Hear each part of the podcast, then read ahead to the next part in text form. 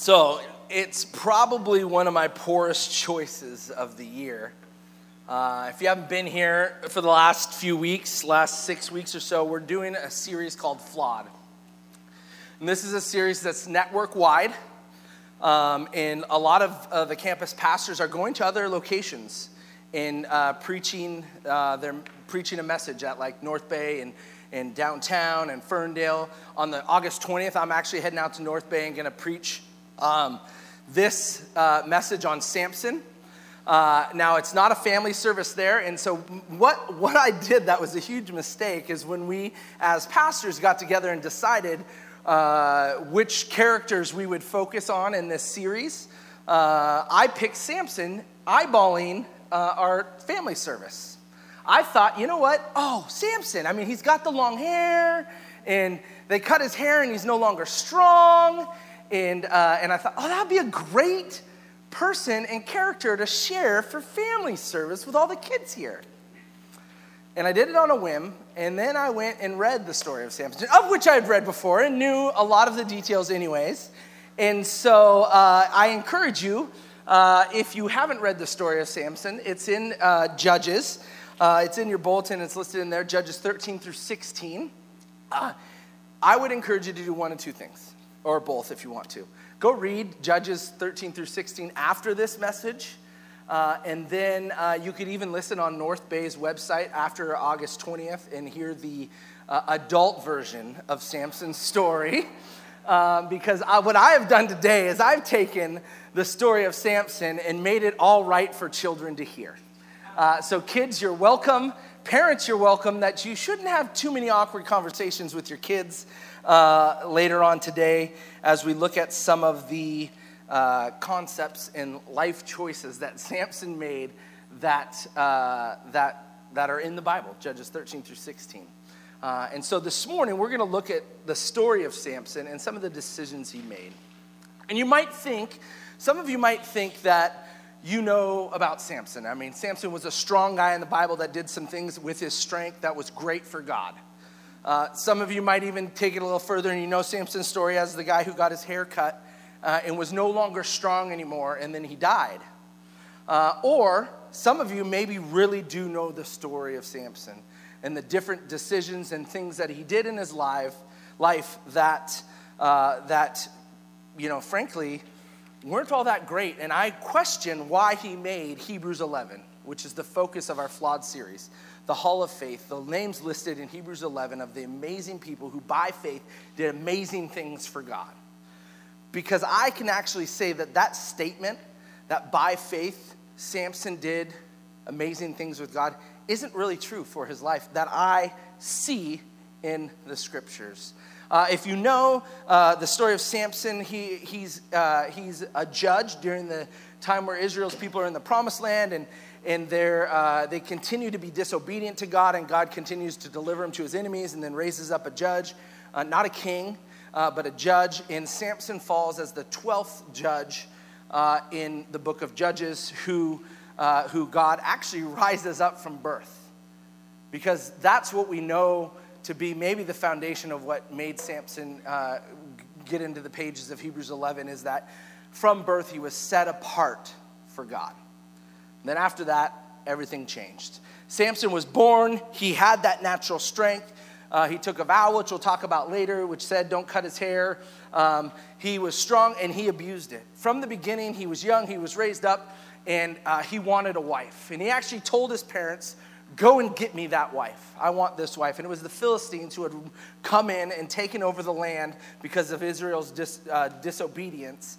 And, um, and he actually told his parents, Go get me that girl. That's who I want to marry. And his parents were like, well, wait, you know, you're not even supposed to marry those people. And, that's, and he's like, Yes, that's who I want. And so he goes and uh, he picks his first wife.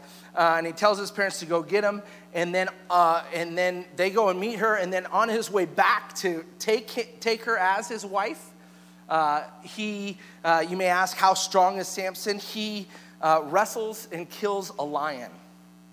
So I don't know if you knew that about Samson's story. On his way to go uh, meet his first wife, he kills a lion with his bare hands. It says it's a young lion, but it's a lion nonetheless. uh, whether it's young or old or indifferent. I'm not wrestling any lions. I don't think any of us in this room would do that either. And then uh, it says sometime later, he goes back to that lion. And inside, yeah, it's in, yeah, it's in your bulletin. And inside the mouth of the lion, bees had gathered and started making honey.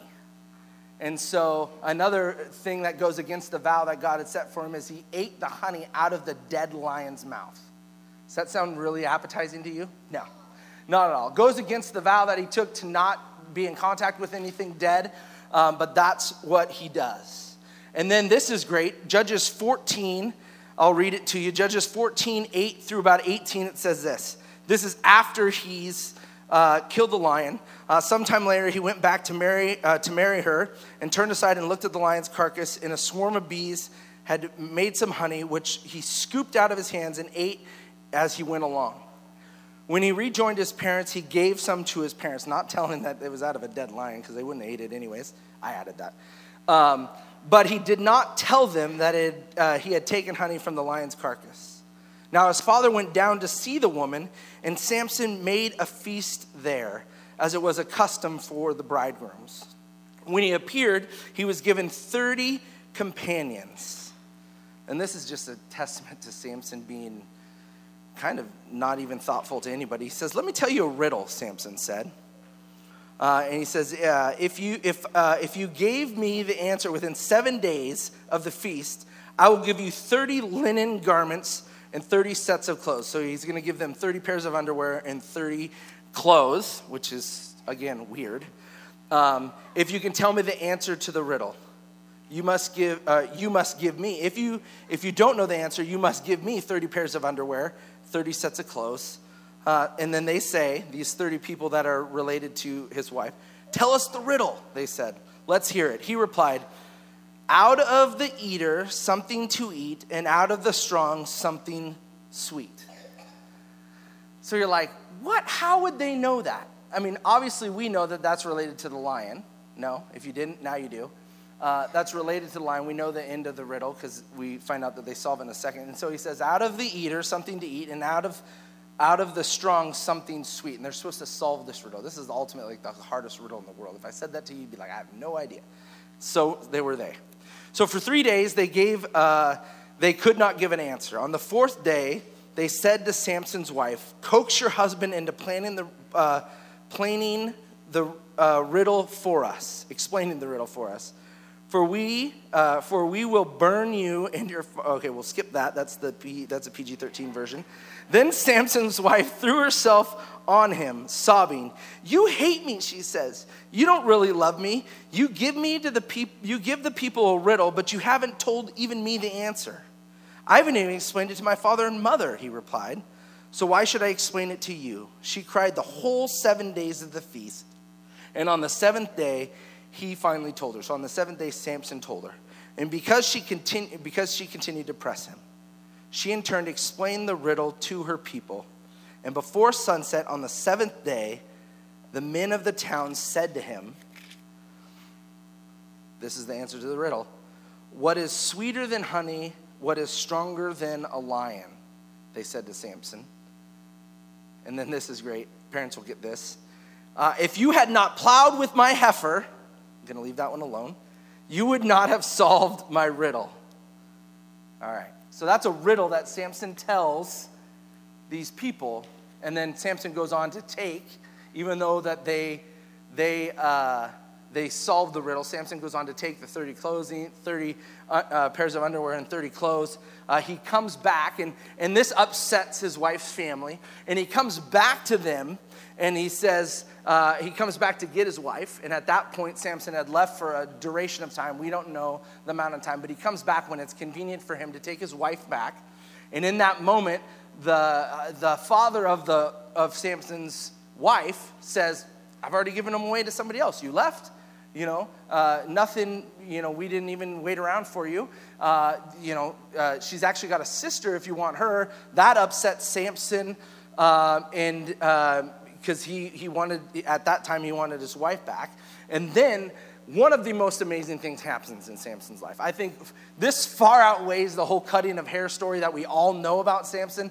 I'm not sure why Samson isn't known for this uh, in the story, but Samson's so upset at these Philistine people that he catches 300 foxes. How many of you have caught a fox before? No. All right. Oh, you have? Abby's caught a fox before. That's good. She sleeps with it every night in her bed.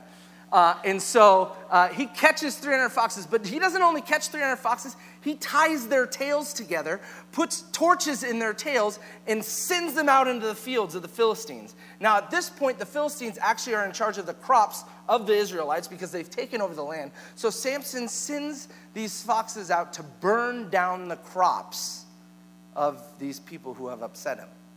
Again, a selfish decision, maybe, I don't know, but a funny story, right? I mean, how do you catch a fox? How do you tie their tails together?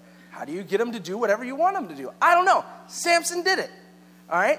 And then just after that, he's upset not only the Philistines, now he's upsetting his people, uh, and he meets the girl named Delilah.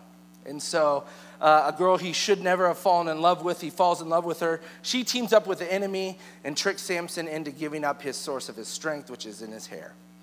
So, this morning, what I want us to do, though, is I want us to see Samson for who he is. Uh, it's uh, at this time that God's people, like I said, the Israelites had been falling into this cycle of disobedience over and over again. God delivers them to his enemies, and then he raises up a judge to deliver them out of that, and Samson is that person from birth, God has raised Samson up to deliver the Israelites out of the hands of the Philistines. And I think there is so much for us to learn in the lessons of Samson's life that we can apply to our lives. But we got to see him for the decisions that he made and how he lived. Uh, Samson's life can be summed up a lot of like that cycle of the Israelites is that uh, they, they did what is right in their own eyes, it says, as we talked about a few weeks ago. They did what is right in their own eyes. And that sums up Samson's life really well. He continued over and over all the decisions he made to do what was right in his own eyes, selfishly. Even though God had gifted them, even though God had raised him up, even though God had set him apart at birth, he continued to do what was right in his own eyes. Kids, I want you to hear this. And adults, this isn't a bad reminder for us as well. We are all set apart by God. We are all cre- created in his image. Right? He created you with a specific purpose in gifting in your life. All of us, every single one of us, with a special gifting and purpose. He has a gifting of ability in why and how He created you and what He created you to do. We're all gifted with it. And it's, in many cases, they're all completely different for each one of us. And that includes Samson. Right? God has created in you strengths and abilities to do His work. God has created in you strengths and abilities to do His work. And Samson had those as well. Some would say that Samson's uh, gifting was leadership, right? He had leadership to lead his people, and most definitely he had the gift of strength that God had given him.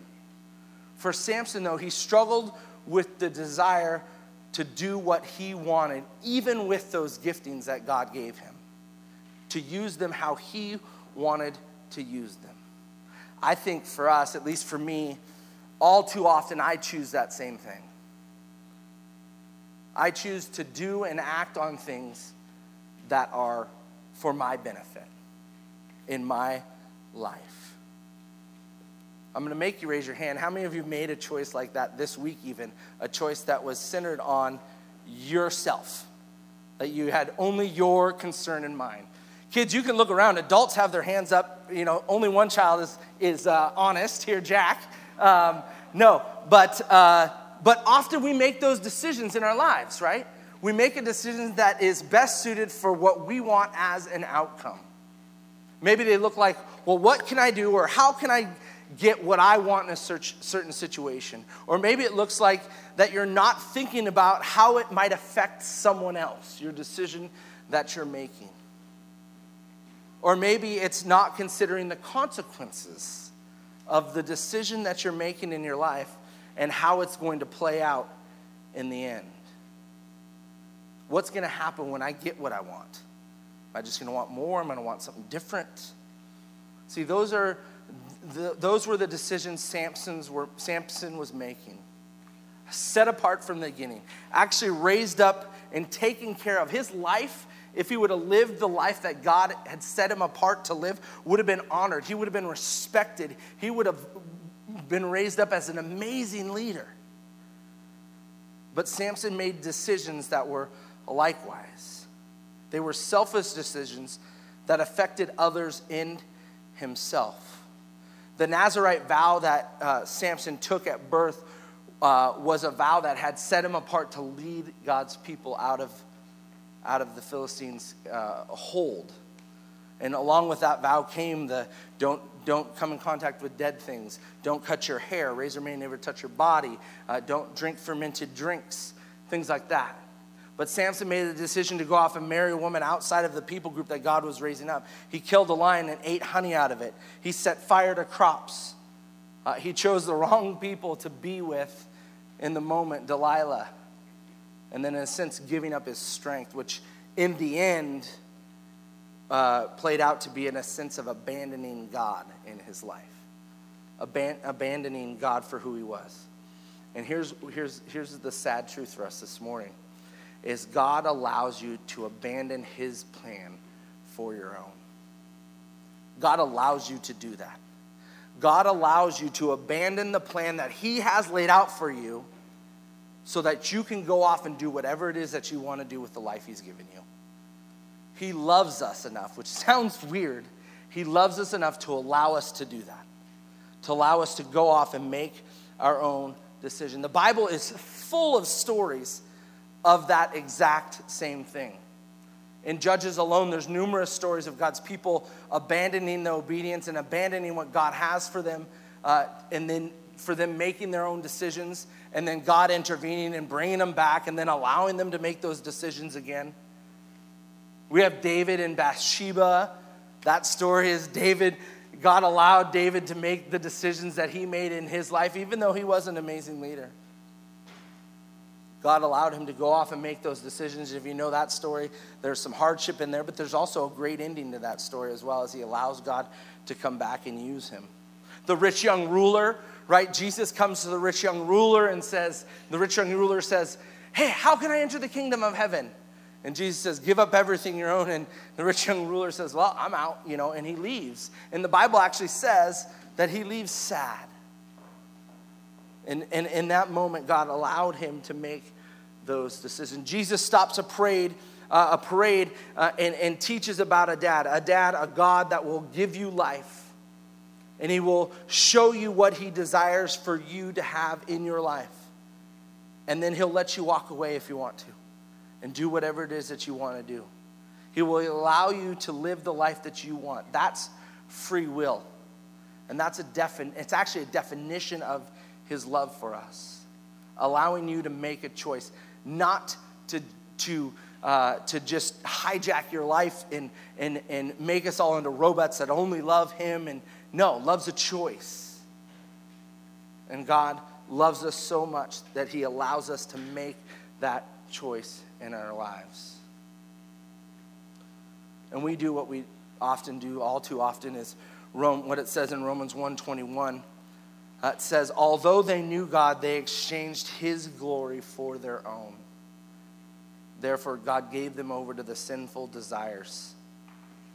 God let them seek their own glory instead of giving the glory of their lives to him.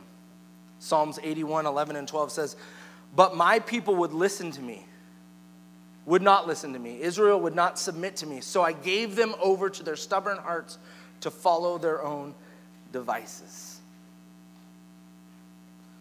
The God in the Bible that I know, that God wants us to know him. He says, If you choose me, you will be called my sons and daughters.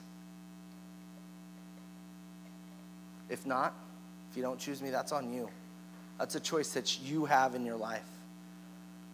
And I think oftentimes we don't even realize that it's even a choice, right? We think that God, uh, in His Word, it actually says that He's going to protect us.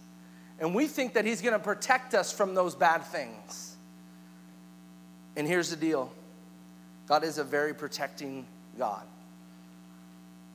But He will protect us if we make the right choices. If we don't choose to live within His will and underneath His guidance and in a personal relationship with Him, that protection is gone. Like He might continue to try to pursue us and continue to try to guide us, but He won't protect us from making bad choices. The choices are on us of what we do in our lives. And we see that in the story of Samson played out in, in, a, in a couple different ways. One, we see in the story that the Israelite people, these are the people that God had, that God had delivered into the promised land, give them this land of abundance. And then over and over, as I said, 12 times when we get to Samson, they had fallen away. God had delivered them to his enemies. Then he had delivered them out of there and, and blessed them again. And then they fall off again. And 12 times over and over. And we see in this 12th time in the story of Samson that the, the, the Philistines, after he had burned the crops, uh, it said 3,000 men from Judah. So God's people had went down to talk to Samson but they wanted to do more than talk. They wanted to bound up the one person that God said he was going to use to deliver him out and deliver him, deliver him to the Philistines to die. The Israelites at this point, 12 rotations in, had gotten used to losing, had gotten used to just being rolled over by the enemy, and they had submitted to this. They even told Samson, they said, Agreed.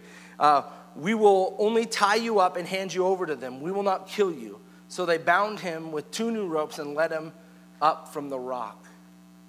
They wanted to take the one person that God had promised to deliver him through, that was actually battling the Philistines at the time, and said, Oh no, this is di- disrupting our lives too much. We don't like this. And so they wanted to give him away. Israel, God's people, had gotten used to disobedience. They had been accustomed to it. And, and, and this is what kills me today sometimes when I think about it. Because, uh, and, and this isn't saying that I'm not guilty of it, because I am. Um, but I also, uh, I help out a lot at Geneva Elementary, and I love kids, if you know it all. I mean, I love doing the children's message, and I love interacting with kids. Um, but I think what happens is, is what we do, even to our children, and even as adults, we say to them, well, you know, so and so is just a very active child. That's why he's disobedient. Or so and so is uh, Johnny's, uh, you know, Johnny's just, he can't handle a classroom setting, or this and that, or the other thing. And, and ultimately, we feed excuses into the idea of what could just, uh, could just boil down to um, disobedience, could boil down to, um, uh, the, uh, I'm struggling with the word, obedience and discipline in our lives. And we tend to just believe it in our lives because that's what we've been told. That's what the kids have been told their whole lives that that's how they are. So that's they're just going to own that, right? And for us, maybe some of you are in the same situation. It's just been told how you are. Maybe your parents were that way and your parents' parents were that way and now you're that way. And I want you kids to hear this and I want the adults to hear it as well. God is in the business of changing lives. God is in the business of changing the story. And so, what you've been told about your life, measure it up to God and why He created you. Because, like I said earlier, God created you with a specific plan, with a specific purpose, with great ability and strengths to do that in your life. I know that to be true because that's what's written on the pages of the Bible. That He's created each one of us uniquely with a purpose. And for all of us, all too often, we become accustomed to the life that we're choosing to live. And, it, and we believe it. And we fall into that habit of believing it. Because here's the deal Samson struggled with, uh, with making those decisions for himself. How many of you, and I'm not going to make you raise your hand, how many of you struggle with discipline and obedience? in your life? Thanks for raising your hand, Abby. Kayla. For me, that's where I get in the most trouble. is discipline and obedience to the life that I live. When I, when I venture far, when I venture away from being disciplined and obedient to God, that's when I get in trouble. The danger uh, with this is that we, we just tend to start believing that in our lives. And the danger with God is, is He shows up and He blesses you and He's equipped you with abilities and strength, and then we go off our own way. We go off and say, We got it from here. Right? God shows up and says, This is the way I have for you. And then we say, Well, actually, we're going to go this way. Now that we've, we've gotten what we've wanted, or, or we just think that way's better. And it becomes our, our selfish desire, our self interest. And although God allows us uh, to go after that life on our own, God's desire for us is to get lost in His life and not our own life. God's desire for us is to get lost in the life that He has for you as we recklessly follow Him in what He has for our lives. That's what He desires for us. Not to get lost as we often feel in the life that we're living or trying to live or trying to fulfill in our lives. Samson be, became used to going after the life that he desired. That's what got him in trouble. He used the gift that God gave him, strength ultimately, and he used it for his own good, and he got lost in it. He continued to go down that path, and it got worse and worse and worse and worse. His God's desire is not for you to navigate open waters, to cut a new trail, and to go off on your own. God's desire is for you to follow after Him. All too often, we find ourselves taking the quick and easy path, and we get down there in that path, and there's hills everywhere. What's the only way out after that? Going back the way I came in to where God was in our lives.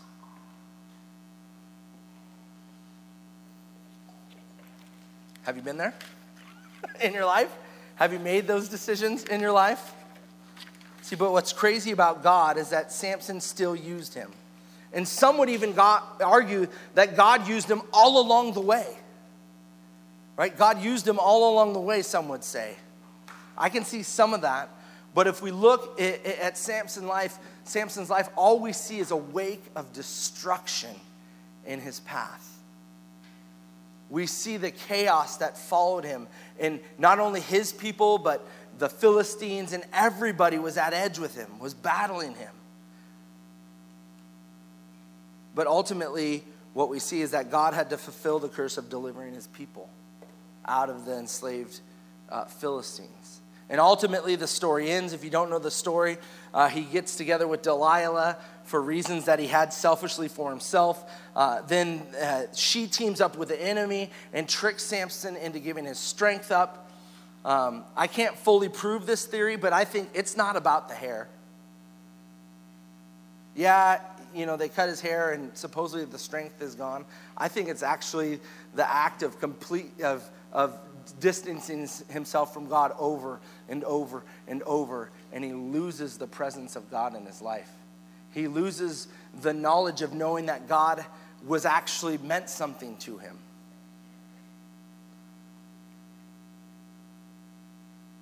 And I find it ironic, a couple things. One, uh, Samson is captured uh, and really put on display. It says they gouged out his eyes and they had him in the middle of the temple and uh, for everybody to see and to jeer him. And this, this amazing man of strength was on display for everybody to, to, to look at him. Um, and ultimately, they were uh, even uh, calling out to their God, how their God, Dagon, had done it. And, and, um, and in that moment, Samson makes a plea. And his plea is for God to remember him. He says, God, remember me. And I know you've heard it before that in the judgment day, we're going to be face to face with Jesus, and Jesus is going to either know us or not. Right? It's painted the picture that he's going to say, Man, I knew you. I mean, we had that relationship. Or he's going to say, Man, I didn't, I didn't even know you. And in Samson's case, set apart from God, but lived a life separate from God. And in the end, he says, God, please remember me. Like, do you remember me? I'm Samson. You set me apart. Judges 16 28. Then Samson prayed to the Lord, Sovereign Lord, remember me. Please, God, strengthen me just once more. And this is where he messes up. Let me with one blow get revenge on the Philistines for gouging out my eyes. Like a selfish, I mean, I'm like, really? Like, even in the end, you know, I thought maybe I'd land on that plea to God and be like, oh, and then Samson gave his life. And that's what happened. No, it's a selfish plea even then to the end for Samson. Strengthen me so that I might get my revenge. Really? Samson cries out, Let me with one blow get revenge on the Philistines for my two eyes. Strengthen me. See, I struggle with this. I do because we're looking at this list in Hebrews 11 of, a, of the Hall of Faith. People like Moses and uh, Abraham next week, and we looked at Noah and Abel and, and all these, Rahab, and all these people who by faith did some amazing things.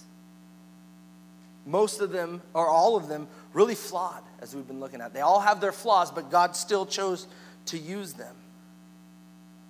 And we can look up at them. Because in Hebrews 11, and, and, and this is what brings me comfort, because I can't find Samson by faith doing anything for God other than God delivering the curse. And here's what I find comfort in that it's not Samson that we look up to. That it's not Samson that in this Hebrews 11 verse that we're like, oh, you know, and he's elevated and we're like, yeah, look at that amazing story. No, it's God. And this is probably one of the, the greatest stories of that case where Samson doesn't get any of the credit. He actually dies in the end when he pulls the pillars down with his last strengthening, and he kills more people in that moment than he had had his entire life, scripture tells us. But it's not him that gets the glory, it's God.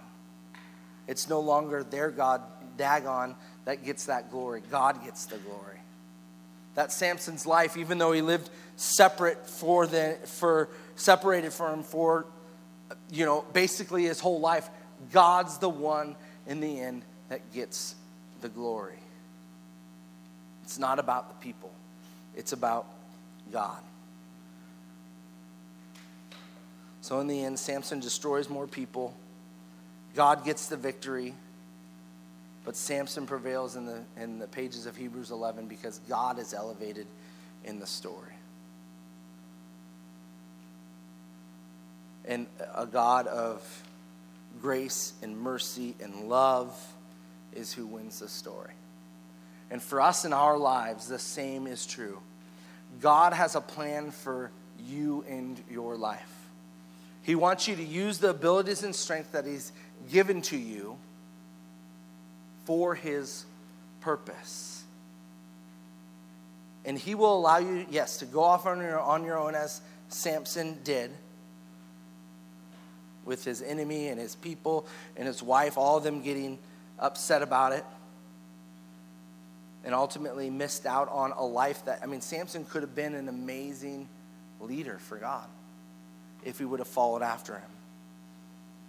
Now, you may feel that same way in your life you may feel that God had a plan A for your life.